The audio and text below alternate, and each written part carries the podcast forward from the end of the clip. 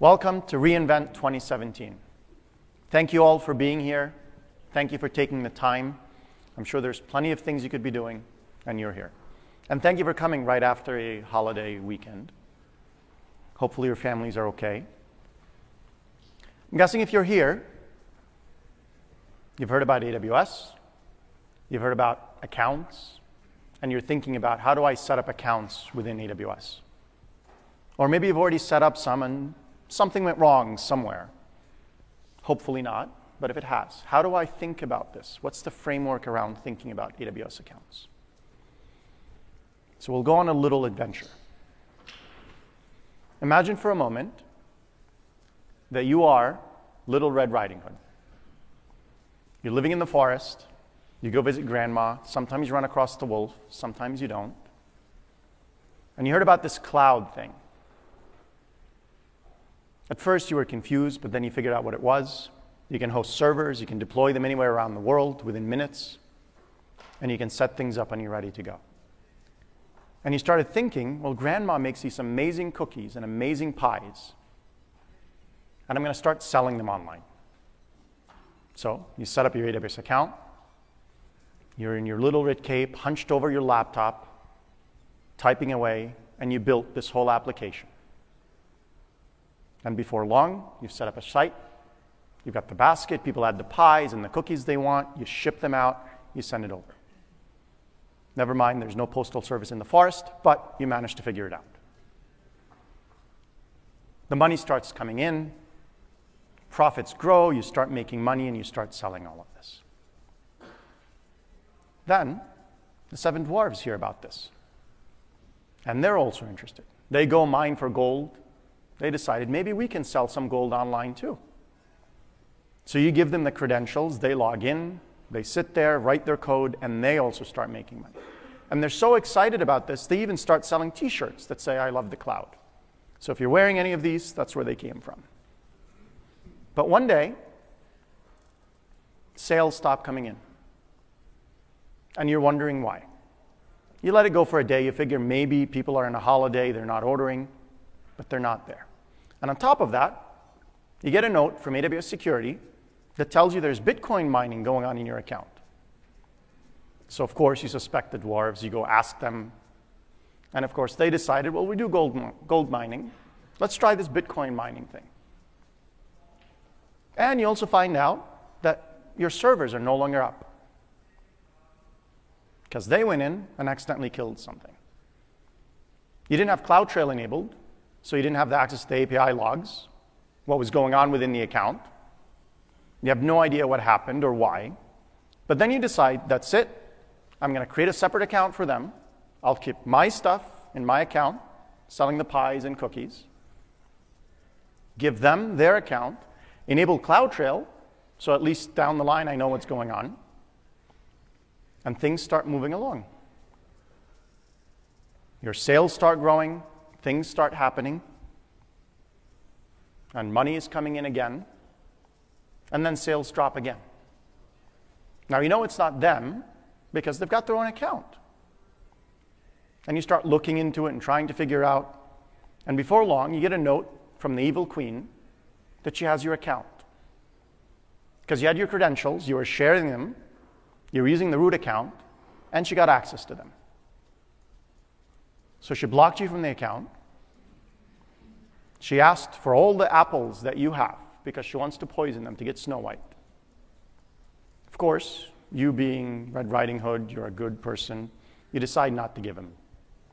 So she burns everything down within the account, deletes all your order history.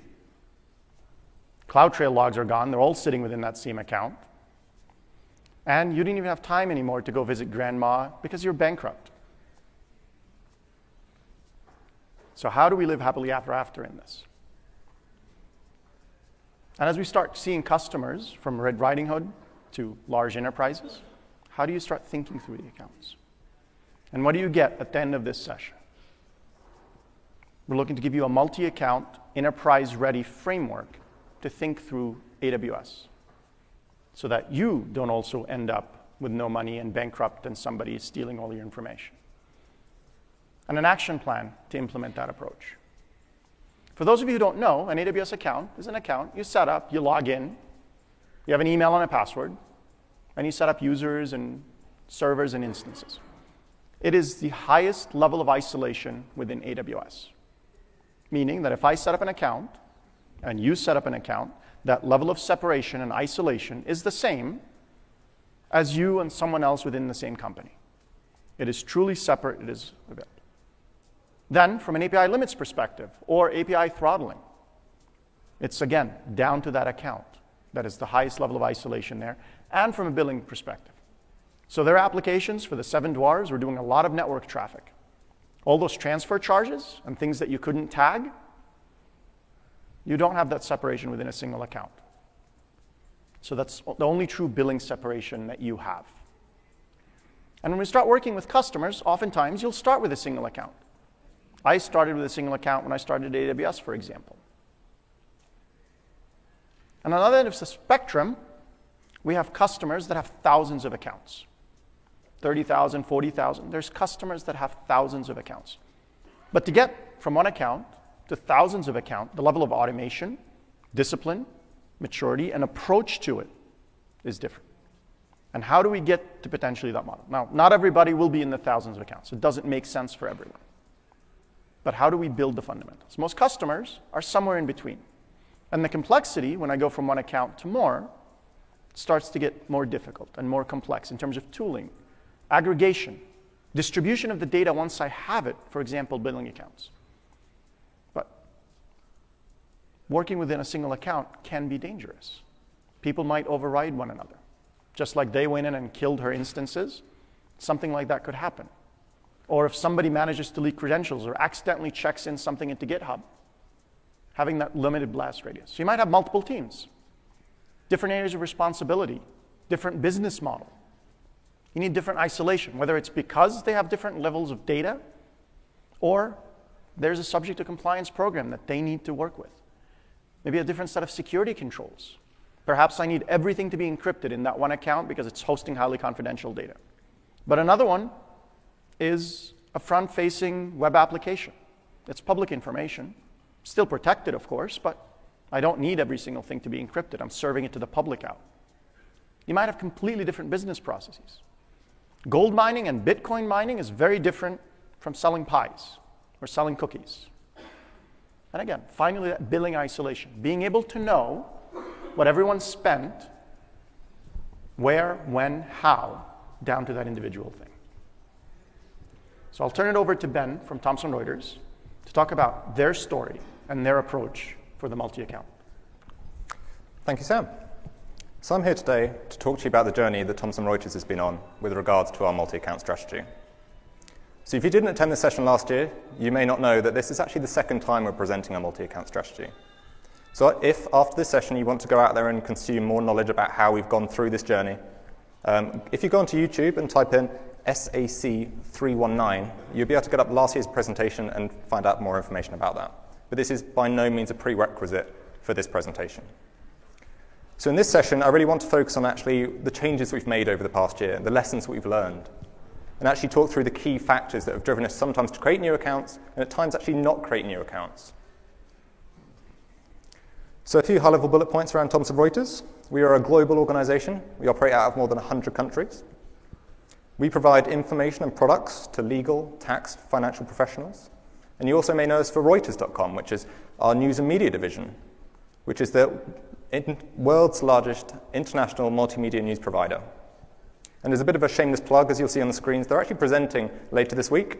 They've actually migrated Reuters.com into AWS in a highly available multi region uh, setup. So if that seems interesting to you, then I would recommend you tag along. So we actually have five business units, including Reuters, that makes up Thomson Reuters. Um, and then we have a centralized technology team that really spans across them. And we have about 12,000 technologists within our organization today. So 12,000 dwarves that are trying to get access to create resources in our account. So that's really the scale that we're trying to operate on. So before we actually decided to create any accounts, the first question we really asked ourselves was, how do we want to establish connectivity between our AWS accounts back to our on-premise data centers? So like a lot of organizations, we knew that we needed Direct Connect. to really provide us with that consistent network performance and bandwidth that our, our applications required. So we went ahead and implemented the hub and spoke model, which is fairly traditional. So we provisioned multiple direct connect connections into a centralized AWS account. Then from that, we create spokes in the forms of private virtual interfaces to allow those accounts to consume those direct connect connections.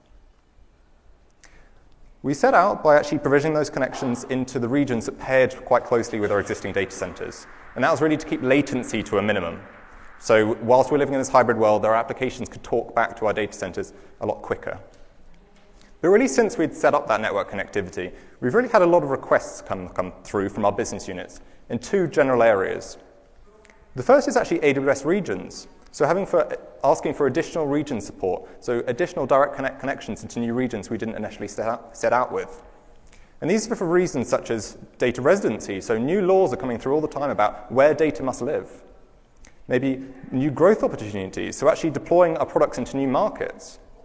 And actually for latency requirements too. So where AWS may have a region that we actually don't have an existing data center, we can take advantage of that to get closer to our customers. So this is really driving us to look at actually how much each of these components can scale. Because on the other side of things, we've also got the AWS accounts, so actually having requests for new accounts for things such as uh, project isolation. So there may be a typical uh, compliance workload or a data sensitivity reason that we just want to segregate that workload into its own account to better isolate it. Things such as API limits, so if a new application comes along that is going to be hammering one of the Amazon APIs, we may make that choice to move that into its own account so we don't hit those limits. And the final one is actually billing separation. So the only way to actually see all the costs for an application is by taking it into its own account. You can't see things such as um, some of the networking costs or non taggable resources. The only way you can actually encapsulate all those costs is by moving it into its own account. So, again, this is telling us how, to, how we can scale these components. So, looking at things such as how many data centers can we hook up to AWS? How many regions can we support? How many direct connections, connect, connections can we have? And actually, how many accounts can we create that can utilize this connectivity? So on this aspect of scalability, if I was to really pick out one thing that's keeping us from ballooning our number of accounts, it's really uh, the network connectivity requirements our accounts have. And that's really because of some of the hard limits that exist within Amazon today. So I'd like to walk through some of the ones that we're finding uh, that we keep running into. The first one is those private virtual interfaces, so the things that actually allow a VPC to consume that direct connect connection. You can currently only have 50 accounts that can use each of those, private, uh, those direct connect connections. So actually, we can't scale past that without provisioning new lines. Again, another one is actually VPN connections. So if we are using VPNs to establish connectivity back to our data centers or actually to our customers, again, there's a limit on how many of these we can have. And finally, VPC peering. So this allows you to create private network connectivity between VPCs. So this is important for us where we're wanting to uh, our applications to talk across to shared services or actually our security tooling that's hosted in another VPC that we want to peer it with. Again, there is a hard limit on how many times you can do this. So this really keeps us from scaling as much as we really want to. And it's really driving us to look at how we can scale past these limits. Kind of what can we do to get around them so we can actually evolve our strategy and create new accounts on demand. So we're looking at things such as provisioning new direct connect connections, looking at new features such as the Direct Connect Gateway, which has just been released, using VPNs in conjunction with Direct Connect, so we, where they don't have a requirement on that service, and actually looking at whole new network topologies, so moving away from the hub and spoke model and actually introducing things such as transit VPCs and mesh networks. And actually asking our business units whether they can actually use the public internet more. Because as soon as you start using the public internet, you don't actually need some of these components, so it removes them as a limitation. So we're really looking at all these options at the moment. But each of them come with their own overheads, they come with their own costs, and actually some of their limitations. But it's something that we're trying to do to actually investigate how we can scale our networking to support additional accounts. Because what we don't want to do is become that bottleneck to teams where when a legitimate request comes through to actually for a new account or for a new region, we can actually cater for them. So staying that one step ahead so that we can set up the networking as it's needed. So once we had a general idea of how we wanted to establish that network connectivity and had laid out the groundwork, it was really the next question was how do we want to create new accounts? So before last year's reInvent, the only way to do this was actually to go into the console manually and do it and actually type in the details. But thankfully, since then, Amazon's released organizations. So this now allows us to create new accounts programmatically by consuming the organization's API. So we really are wanting to move towards this model now. And the workflow that we're writing will look a little bit like this. So the first step is actually we use the organization's API to create that new account. As part of it, organizations provisions a cross-account role into that new account. We then assume it to have permissions to perform actions in it. We will then inflate that account, so bootstrap it with actually the actual foundational networks that we need. So provisioning things such as the VPC, subnets, route tables, etc. What we classify as our foundational layer. We then move it into an organizational unit. So within organizations, you can represent your accounts in a topology view. So you can group them by business unit, by environment. And I'll talk about why that's important in a second. And the final step we go through is actually delete that organization's role. It's a very privileged role that it creates. After we've inflated that account, we want to remove it because it's no longer needed. So this is really trying to get us to the point where we can do self-service account creation, that we can do things in a repeatable and consistent way, that we don't have to have someone going to do it manually and is prone to error. It's also making us look at the on-premise dependencies involved. So actually, although we can automate this process in Amazon, there are actually on-premise um, dependencies are involved, such as IP management. So when you create a new VPC, you need some IP management. Uh, IP space allocating. You need an email address registering it, so you'll need your SMTP server to dish that out. There's a lot of dependencies involved. So if it takes us two weeks to get a new email address to allocate to account, it doesn't matter how automated it is in AWS, we need to focus on actually all those dependencies too. And that's where we're really focusing our efforts now. And then the other reason we're using organizations is to take advantage of what's called service control policies. So like I said, there's an organization topology view that you can represent as your accounts. And what this allows you to do is do overarching blacklists and whitelists of IAM permissions to say that all our accounts under the root level or under a business unit can't perform certain actions. So we're really wanting to use this for things such as disabling CloudTrail. We don't want anyone to turn off logging. So we can use service control policies to actually enforce that. So even if someone gives someone permission in the account itself through IAM, the SCP overrides it. So it's just that another security control that we can use that Amazon's offering us. So turning more towards the inflation process, so what do we do when we inflate that account? The first thing we do is actually to vault those root credentials. So the, vault, the root user is created as part of that process. We want to vault them because they are very privileged and really for uh, break glass situations. We then create a set of service management records. So we have an internal itinerary of that new account, so you can raise changes against it. We then set up federation, so we federate access into our account. So we have to set up that, and we also set up and provision a set of operations roles to allow us to log into that account. We do, the VPC and networking setup. So we actually create the VPC, the subnets, route tables, etc and optionally do things such as provision direct connect and VPC peering if it's required. And then the final step is actually to layer in those security controls and set up logging. So we turn on that logging to get them all sending to an account. We then also deploy a set of IAM roles. So a security IAM role for our security account and also a set of custodian roles. And I'll talk about what they are in a later slide. So things we've kind of learned along the way. The first is to use a workflow tool. So not all our accounts look the same. Our sandbox account looks very different to our production account, as you can imagine. So having a workflow tool to allow us to pick and choose what is deployed into that account is extremely useful. It's giving us that flexibility to say actually how an account should look. If an account doesn't require direct connect or VPC peering in the case of a sandbox, then it's an optional step that we can just turn off. And because of this, this is allowing us to build up CloudFormation dynamically. We're not working with static templates that we have to go in and hard code changes every time a new AZ comes out that we want to take advantage of. Because the workflow tool allows us to kind of pick and choose what happens, we can then build up that CloudFormation dynamically, version it, and then we have a represented view in version history of how that account has changed. And the thing we're really trying to focus on now is making it as configuration driven as possible. So that inflation phase is all driven through a single configuration file. Again, that's to stop us going in and manually making bespoke changes. We can just set the configuration file to be slightly different, the workflow tool will pick that up, and then progress with it and inflate it how we want. And this inflation process is really there to, again, get consistency across our accounts. We really want one production account to look identical to another. We don't want them looking different. Again, this could be for a security posture point of view. We don't want some security controls to be in one account and not to be in another. Having an automated process that's driven by configuration, we can make sure that those accounts look identical. So once we had that process to actually create new accounts and inflate them, it really enabled us to start building out our enterprise accounts. So I'd like to talk through some of the ones that we've created. The first is what we call a logging account. And this is one we didn't have from day one.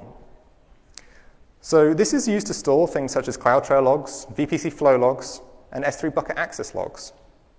And these is, this is really to provide us with the ability to see who did what in our account, when did they do it. And this is really to allow us to determine things such as um, who's deleted a particular resource, who's downloaded a particular S3 object, or actually, why can't I connect to this instance? So we currently do log, as every organization should do, but we just store it in two locations at the moment, both shared services and our security account. And that's really because we have processes running in both that actually consume those logs. But we really want to move away from this and centralize them into a single account. And we want this because it's a single source of truth. This is where we want to get to. One place to go that has all our logs. It's one place to secure, so we don't have to secure two different locations. And again, we can have very limited access. Once we've configured this logging account, no one needs to have access to it. The account itself will set up with multiple S3 buckets. So the reason we don't have one bucket and log to that one is actually because bucket policies have a limit on how much text you can include in them. If we need to reference all our accounts to give it access, we simply wouldn't fit it in. So we actually create multiple buckets separated by environment or business unit, and that will allow us to get around that limitation. And then the bucket policy itself, we can add read-only permissions to it to allow things such as our security tooling access to consume those logs. And that's just a step that we can go through, just allowing that read-only access. The next account that we created is actually something we call the custodian account. And this is another one that we don't, uh, didn't have as of last year. So as an organization, we've built up a set of best practices, best practices that we want all our developers to follow. Now, we trust our developers, but we really want a way of just verifying that they're being followed. So it's really that trust but verify exercise you want to go through. So, in order to do this, what we needed was a single pane of glass into our accounts, one place to go to see actually the estate and whether things are being followed and where they're not being. So, we looked at the services that Amazon offer, we looked at Trusted Advisor, and we looked at AWS Config. We saw that they both very much operate at a region or a single account level, that it's not a multi account setup that you can use it for. And they also very much act in a detect and notify model. They'll notify you of something that's not being followed, but it won't action it. So we've actually built up a set of best practices we just want to enforce, especially if it's in a security angle. We don't want to have to wait for us to send out an email to someone that a developer then has to action it and then go in and make a change. We just want to step in, make that change, and then as a retroactive action, go and notify them that it's happened and why it's happened so they don't do it again in the future. So it's really that Notify is good for some situations, but we really want to just enforce others and just step in and make that change if it's not being followed. So this has really led us to create something we call a custodian account. So as I mentioned in the inflation process, every single TR account that's created, we create a set of custodian roles. And we create two roles. It's a read-only role and a read-write role. And then the custodian account looks very similar. It has got a corresponding set of roles, which have the ability to assume the roles in every single one of our accounts.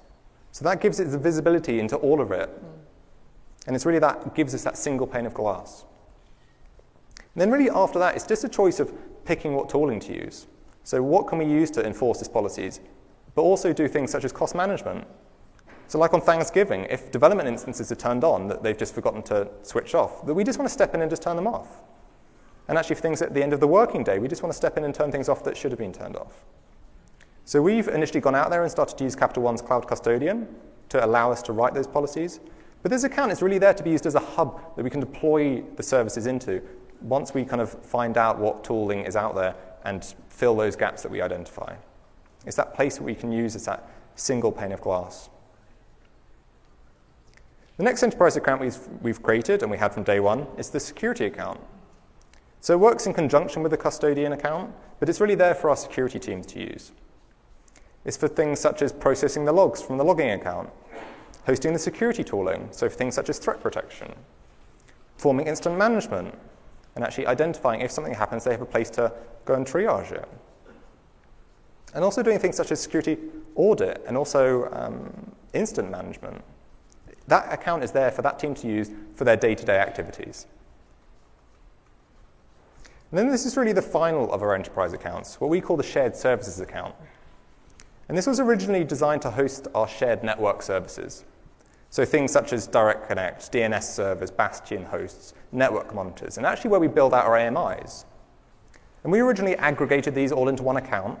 But as you can see, as this list starts growing, it means we have to allow more and more people in access to that account to manage their applications, deploy them, and support them. So since then, we're actually making the decision to separate out the ones we classify as business critical. So things such as Direct Connect and DNS, which are pivotal to establishing connectivity between our on-premise data centers and our AWS accounts.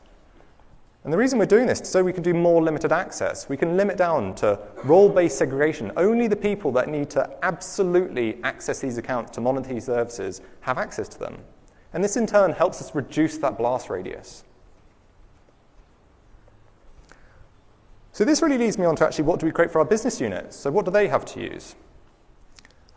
So we actually, at the moment, from day one, we created a set of sandbox accounts. So we create one sandbox account for each of our business units. And it's really there for them to do team innovation, so time box POCs, experimentation in a team environment. We set it up so it has no data center connectivity. It's its own island, a playground environment. It's multi-tenant, so because it's per business unit, we've got lots of teams for that business unit using that same account. And as such, we have a set of restrictions for permissions. Because it's a shared environment, we can't allow access to destroy VPCs or subnets because it's a dependent on resource by a variety of teams. And as such, we also do a full account inflation. So, but what I mean by this is we make this account look very similar to our upper environments. So this means that if a proof of concept works out and we want to promote it into non-production environment or production, it's very easy to do that because the accounts look very similar. We can just update the account ID and then just obviously roll it through. But after we kind of created these accounts, we got some feedback from developers. And it was really that we call, they called out a few things, so such as um, they can't learn some of the VPC fundamentals. So if they're training for Amazon certification or you've got network teams, they need to go in and discover how to use some of these foundational services, such as VPCs, route tables, internet gateways. They need to have that access to learn. And also things such as consuming templates from AWS. A lot of them depend on things like the default VPC, which we actually remove as part of that inflation process. So since then, and taking on that feedback, because they are our customers, this is why we do it, we've created a new set of sandbox accounts. And we're going to create them for every developer. I know, and it's a lot. so as you can imagine, 12,000 developers, 12,000 accounts, it gets, it's a big number. But I can tell you why we can do this. So this is an area that is there for learning and experimentation. So it's allowed them to do it in a solo environment. Again, no data center connectivity, so it's removing a lot of those limitations. There's no connectivity back to our shared services, back to our data centers. It's its own island. So we're not hitting a lot of those limits because we're not requiring any of them. They're single tenant, so they're used for the, that developer only. It's their account to use. And as such, they can have a full set of permissions, so they can do what they need. They can create VPCs, they can destroy them, and ultimately we can just refresh them back to their current state. And we also do a very minimal account inflation, by which we still bring it under consolidated billing, so under that master organizations account. And also we deploy the security role and the custodian IAM role, so we still have that visibility into those accounts.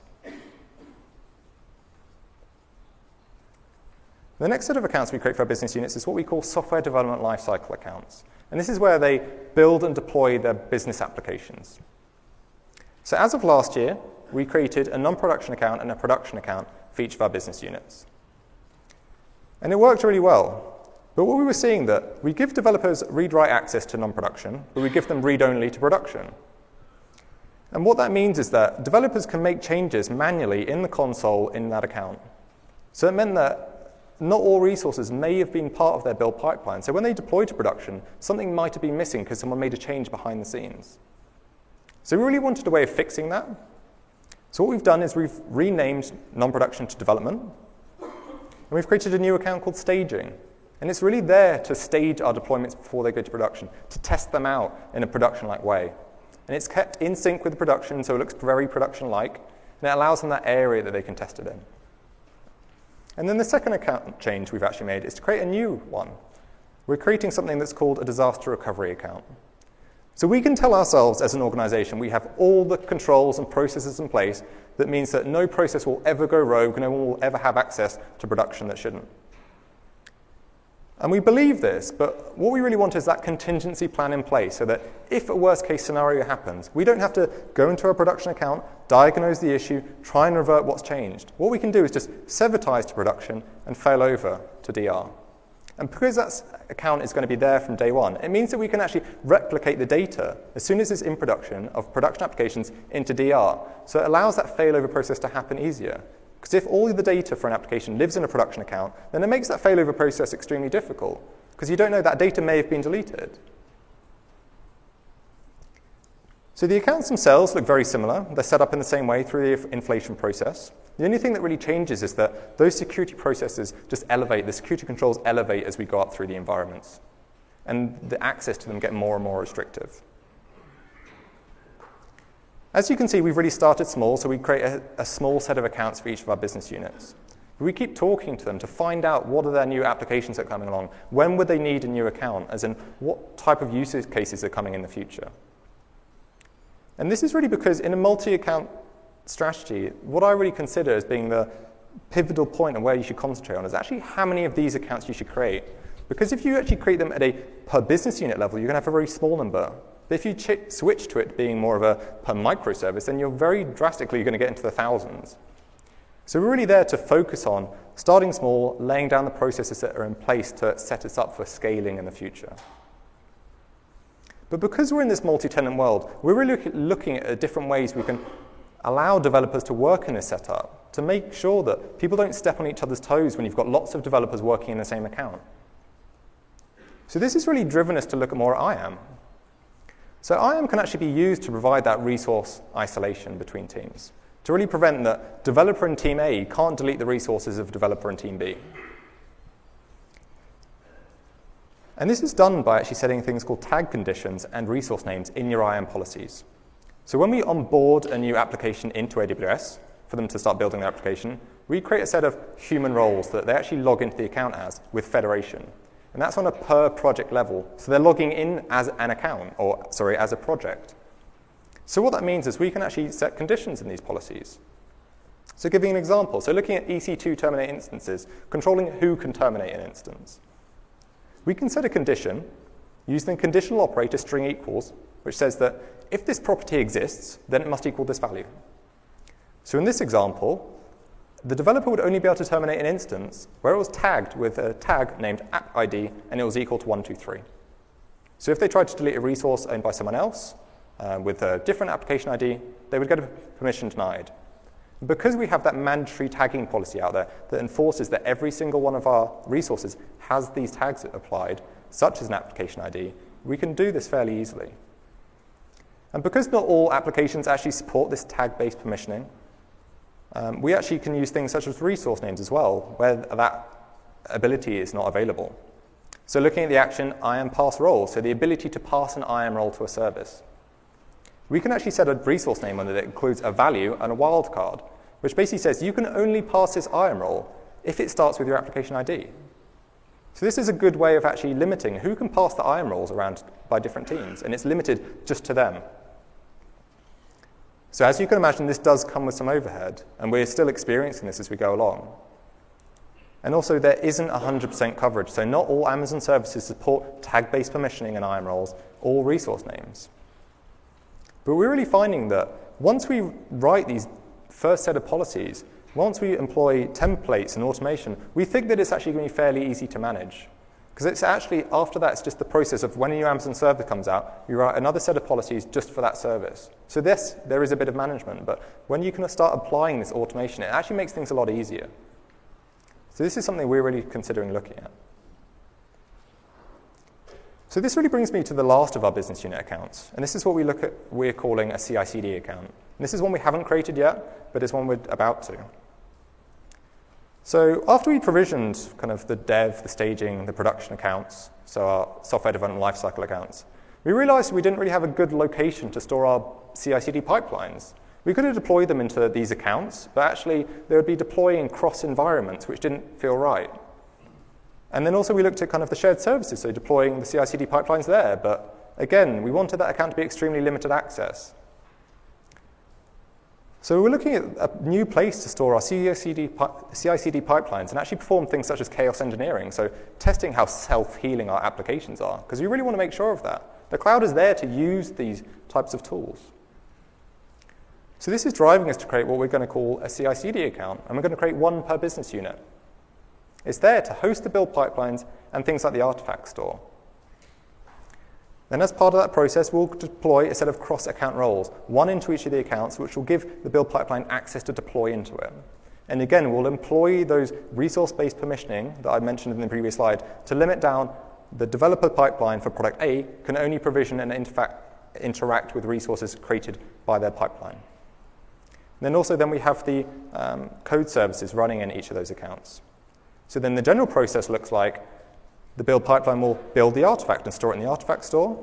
And then for each of the accounts, it will assume the cross-account role to give it permission to it. It will then deploy the cloud formation and then actually deploy the application. And then it does that through the environments. And this will also give us the ability, because it's not deployed into one of our business unit accounts, it means that our applications are very portable. In a multi-account world, we may create a new account for a new product because it's hitting one of the Amazon APIs quite hard. And because the CI/CD pipeline is in its own separate account, it means that we can just substitute an account ID, plug in a separate um, cross-account role into a different account to give it access, and then move our applications around a lot easier. So really, this is really where we were last year. So if you actually go away and actually view last year's presentation, this is what we really present. So along the top, you can see we've got our organization's master account, which is there for the consolidated billing and now the automated account creation process and SCPs. We have the security account for our security team to use to host CI/CD, uh, sorry, security tooling and perform things such as incident management. We have our shared services account to host those shared network services. And then on the business unit side, we have a sandbox account at a team level, so team-based POCs. A development account for them to build their applications, and then production to host them. But then since that point, the new accounts that we're about to create, we've got the logging account to centralize our logs, to have a single pane of glass into all our logs and one place to secure. We have a custodian account to start enforcing policy that we've built up over time, the lessons we've learned, and also do things such as performing cost management. We've separated out what we classify as our business critical services, so we've got the new DirectNet account and DNS account, so we can do more limited access and reduce our blast radius. We then have a new staging account to stage our deployments for our business units, to allow them to test out a production deployment in a production-like way, that allows them to give that, have that ability to try it out. And then a new DR account to manage that worst case scenario. If a process went rogue, that we have the ability to migrate out of an account into an already set up account, like for like for production. And then we have this CI CD account that really spans across them to give it the ability to deploy our applications and cloud formation into those accounts. And then finally, we have a developer account. So these are per developer accounts. And we're really now just looking at the processes to wrap around this to agree things such as monthly spending limits and also do things such as the onboarding and offboarding process so that when a new developer comes on, we create a new account for them, but also as they leave, we destroy them. And also do things such as uh, regularly uh, destroy the resource so we refresh it back to its current state. So this is a, the model we're moving to. But as you can imagine, the next year, we actually imagine we're going to have a lot more accounts, especially in the business unit space. But we're really ensuring at the moment that we have the networking controls and automation in place to really the, ensure that we actually scale in a well-managed way and that we don't hit any of these limits that we're aware of. Because ultimately, we're still learning as we go along. And we're just making sure that we have all those in place. So with that, I'd like to hand back over to Sam to continue the presentation.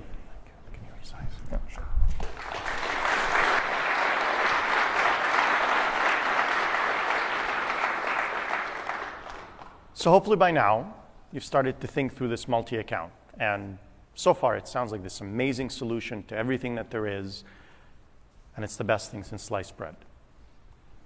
Nothing comes for free, and there are, of course, some cons and things that are there. So, yes, it gives you the complete security and resource isolation, it gives you that smaller blast radius, that simplified billing per account, but you've also got the aggregation. How do I get all of my logs and all of my resources and everything from all my accounts into a single source of truth? And more importantly, how do I even go and analyze it and process it? Same thing with distribution of that data. If I'm generating billing reports across all of my accounts, how do I tell each account owner how much they're spending? There's a certain setup and operations overhead. How do I make sure I manage all of those accounts? All those cross account roles, getting everything there. You've got more complex security policies as well. Now you've got organizations, SCPs, you've got IAM roles, and you've got accounts that are shared, you've got other things in between. So when we start thinking about this, there's a set of principles or goals or tenets, however you want to call it, that we need to think through. One, aim for being automated. The more automated we are, the easier we can replicate, and the less we give access to humans. Our CISO likes to say the more he can keep the humans away from the data, the less likely something goes wrong. Maybe somebody didn't get enough sleep, didn't log in at the right time, or typed in the wrong command. Scalable. By being automated, we also want something that's scalable. As I create additional accounts, as I launch them, I want to be able to create them easily and scale out and be able to do that aggregation, that distribution. Make it as self service as possible. You don't want to be the one that's getting the call at 3 o'clock in the morning because somebody isn't logging into an account or they're trying to create something. Being able to provide a self service while still being able to define guardrails instead of being blockers around it. What can people do? Defining those rules and policies and being able to action on them, sometimes automatically, sometimes an email. Sometimes I'll get an email if I put in something that's open to the world on the internet and get a note that says, take a look at it. Does it need to be on the internet? Auditable. I need to be able to view what's going on within the accounts and know if there's any potential areas of risk. And finally, and I think most importantly, is being flexible. As new services come out, as new approaches come out, this model will change. There's something you start out with today, but there'll be unique requirements. In fact, what Thomson Reuters actually varies slightly from the framework we're about to show you, because there's specific requirements and things that they needed. Then, when I start setting up every account, there's a set of things I need to do on day one. Take my root credentials and lock those away. Create my initial admin user group, put one or two people in there, and that's my break glass. But the root account should almost never use them, even for your personal account at home. Keep that locked away. Certainly don't generate access keys for it, because that account has got unlimited powers. I can't go into the account and establish a policy. Enable CloudTrail, not just for the region you're operating in, but for every region. If somebody does compromise your account, they're going to aim to launch things in every single region that they can, especially if they're trying to do Bitcoin mining or other things. So enable it for every single region. It's a simple checkbox, and you have those logs. You're only paying for the storage. So if there's nothing there, nothing happens. Think about your enterprise role, development teams, QA, administrators. What does that map into in terms of privileges within the AWS environment? Can a developer go kill a production server? And we start thinking through how do we build this. Federate into all of your accounts. The only exception might be the developer sandboxes. And that's a decision that gets made at some point. But you federate into the account. That means the joiner and leaver process, if somebody comes into your organization, they get to access. If they leave, you've got policies in place already to remove them from your central directory. So immediately their access is revoked.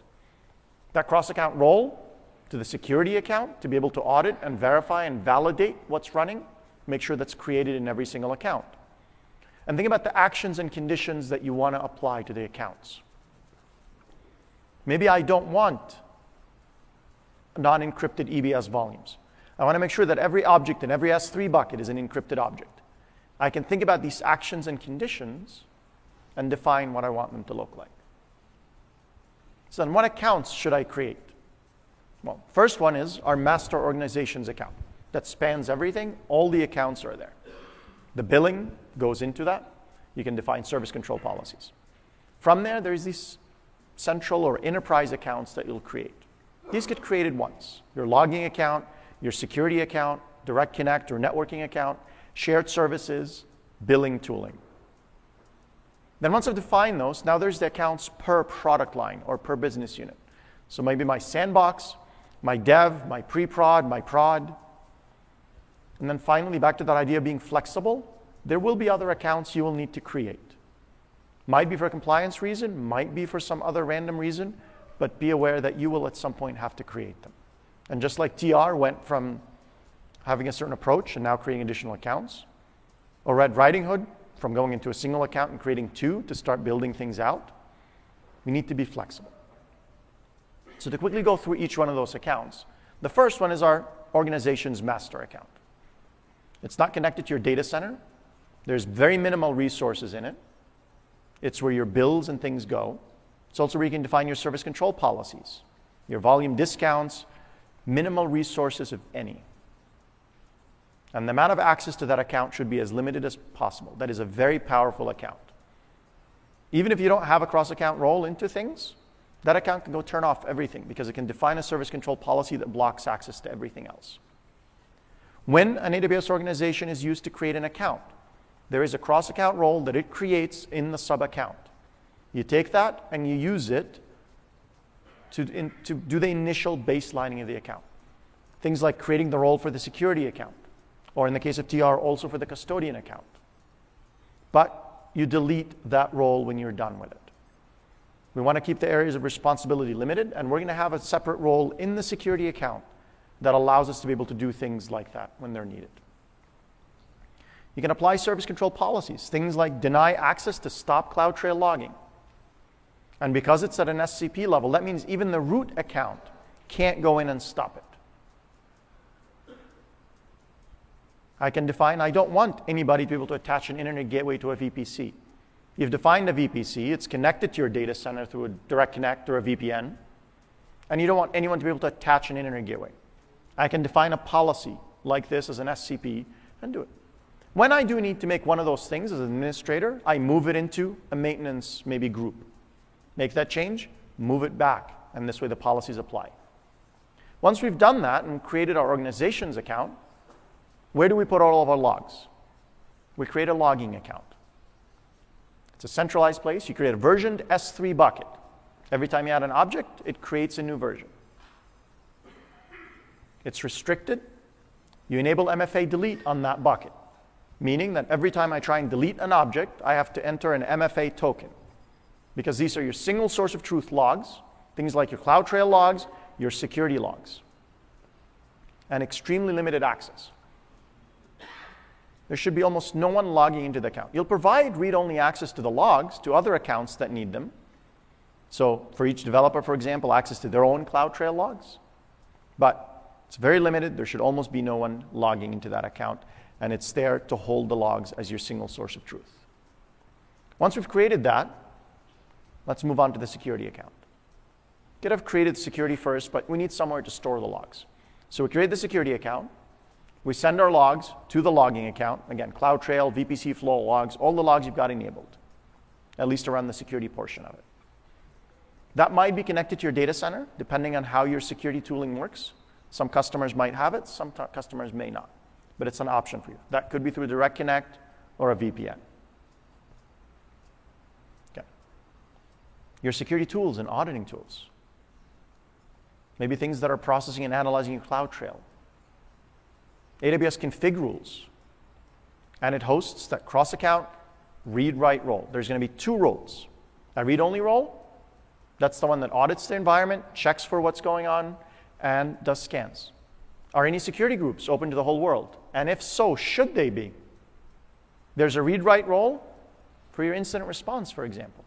There's a compromise or something is wrong. I can't call the person or I can't page them Maybe I log in and I do something to stop it. Maybe isolate a compromised instant, instance. Again, extremely limited access. Certainly more limited access for the ability to assume that read write role, because that role can do anything in any of the accounts. Once we've created that, the next one is our direct connect or our network account. For some customers, you might need direct connect, for others, you don't. But this idea of areas of responsibility I have an area of responsibility and business critical infrastructure, such as Direct Connect, and I separate into that account. And you'll see that theme work throughout. It's all about the areas of responsibility. What can I limit as a blast radius, and what do I allow people to do? So again, I send its logs into the logging account, limited access, and I start building it down. Then shared services. There might be common tooling and services you need to provide for your organization. And again, connect that one to your data center. It might need access to a central directory or other resources. Its logs going to the logging account. We're going to do a backfill step here and connect it to the security account because the security team will probably need access to resources that are running in shared services. And again, things like our DNS, our Active Directory, LDAP, deployment tools possibly, Golden AMI, our pipelines, scanning infrastructure. Do I have any active instances? Are there any improper tags? Are there any snapshots sitting there that shouldn't be? Monitoring might be sitting there. Now, might be just like Thomson Reuters at some point realized there is portions of these I spin out into separate accounts. But as a starting framework to think through it, this is the idea around it. Once we've done that, now remember that organizations account is very powerful and it's got a lot of things within it. So create a separate billing tooling account. So instead of giving access to that organization's account that's got a lot of power in it, there's a separate account for managing billing and tooling and reporting and things around that. And again, same thing, send the logs to our logging account, our billing reports, our tooling, usage metrics, maybe things around usage optimization and reserved instance management. Should I be purchasing more? Should I cut back? What does it look like? How is my utilization? Okay. And again, limited access to the people that need. If you're subject to a compliance program, maybe PCI, maybe SOC 2, maybe HIPAA, maybe you create an internal audit account. Providing read only access to the logs and things they need to establish the compliance with that program. And again, it's for regulatory compliance. I'm sending the logs to back to my logging account, read only access to the logs, limited access to those people that need that level of access. And if you're interested in the compliance aspect of it, we have a whole other session focused primarily on the compliance aspects of this multi account architecture. That's ENT 324. Once I've done that, now let's think about our development team. So we have this other umbrella around the developer accounts. And we create a sandbox per developer.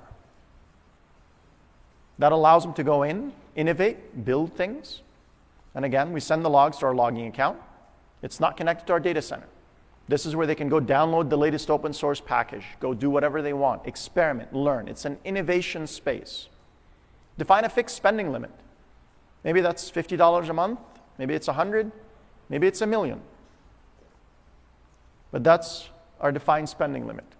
If you're giving a million dollar a month in spending, I don't know, but you can think through it. But you define that limit. Not only will that help them understand how AWS works, innovate, use new services, try things out by allowing them to be autonomous and experiment, they've also got that responsibility around the billing for the month. It allows our development teams to start thinking through cost aware architecture. How much will it cost me to actually deploy this? So once we've got our development teams taken care of, how do we start deploying our solutions. And that's where we define things, whether it's a business unit, might be a product, or a set of resources for an area of responsibility for a team. And it's based on the level of isolation that you need. And you want to match your development life cycle. You might be doing development pre prod prod. You might be development alpha, beta, gamma, prod. Match that development life cycle. And these accounts, you're going to scale those out, and you create multiples of those sets. So, development account, again, send our logs to our logging environment, to our logging account, connect it to our data center, but a development network. You're not connecting it to your production. So, the rules that exist around separation of different environments, higher environment, lower environment, they still apply. Connected to my shared services. By the way, all of those central accounts might have a version that's prod, pre prod, because again, you want to test out those changes before you roll them out across the organization. Again, people can develop, iterate quickly. They might be doing things manually. Their collaboration within there. And it's just a stage of your development life cycle. If you have a fancy name for it other than development, use that name. Then it's my pre prod. Again, send my logs to my logging account, connect it to my shared services. It'll probably leverage tooling and things from there, whether it's DNS or a central directory. and connected to my data center. By the way, a lot of these connections could take form of VPC peering or other services around connecting VPCs together privately. So non-overlapping IPs, and you want to think through that approach. It's production-like. The idea behind this account is that this is where things should look like just like production. If you use automated deployments, use automated deployments. If you have automated deployments with a manual approval, use automated deployments with a manual approval. But make it look as close to production as possible. So it might be your staging, maybe your QA, but has to match your production environment as closely as possible. Now, once I've done pre-prod, the next step is I'll go into production. You can have a few other stages in there depending on how you're set up, but we've got a production environment. Once again, send my logs to my logging account, connect it to my shared services, connect it to a production network in my data center, and it's our production applications. And hopefully, you are promoting that from pre-prod and not going in and just deploying it right in. Very limited access. And now I recognize we hear a lot of messaging around DevOps and everything should be automated and do that. The fact is, that's not going to happen overnight. And for some environments, it might not be something that you do. So, this is also another opportunity where maybe the production account is owned by a deployment team somewhere or an operations team that helps make that deployment happen when it's time to do it. And again, aim for, as, for being as automated as possible, but you can also define that area of ownership based on the responsibility for that team. Now, as we start growing, you might have multiple teams, they might start building things. They might actually start having common tooling or a common set of services that are needed for that business unit. Maybe it's a data lake or some piece of information that they need. So I might have a shared services for the business unit, and there might be more than one, depending on what kind of service I'm offering. And that's different from the central shared services. Again, we send the logs over, we connect it to our shared services, connect it to our data center, connect it to pre-prod, prod, all the accounts that it needs to be connected to. This account grows organically. So this is not something you immediately go today and say, I'm going to create it, I'm ready to go, I have shared services. It'll become clear as things become common. You might spin out a team to be responsible for a set of services. And they might offer them as shared services to the rest of the accounts. Or it might be your central data lake. Put everything in that set of S3 buckets and allow accounts to be able to go in and do it.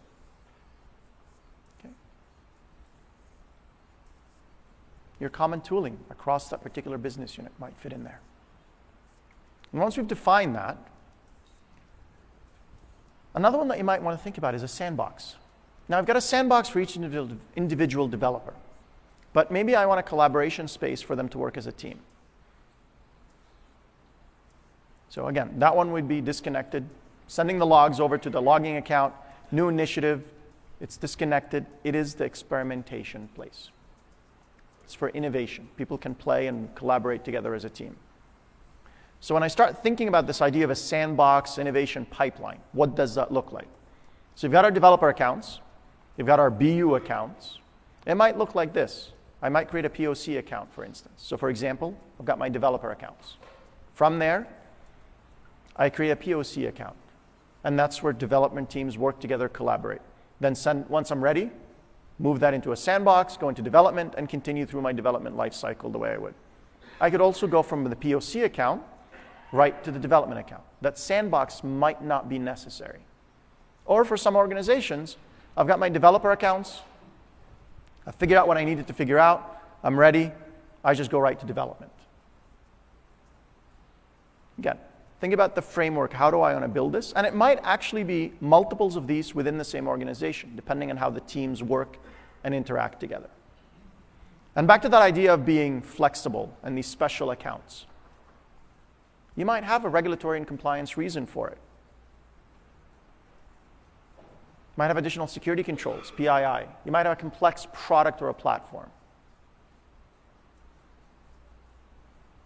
I know you're anxious to get out, it's almost time. So let's summarize.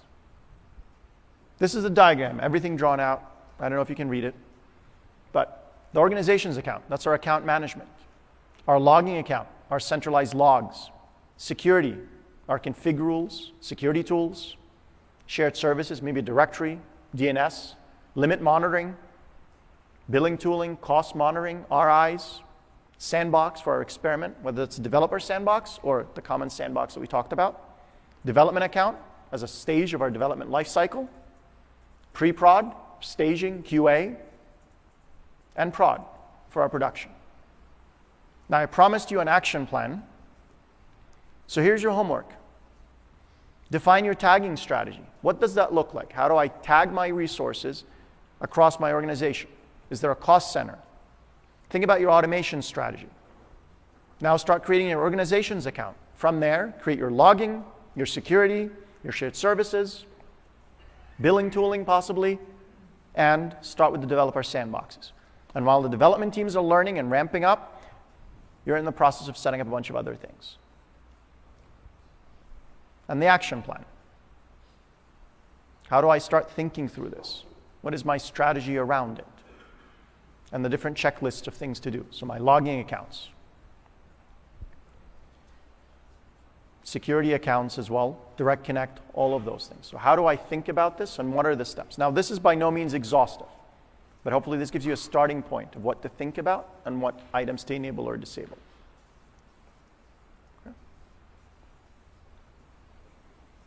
Then, if you notice, there was a lot of references to a common checklist. Here it is.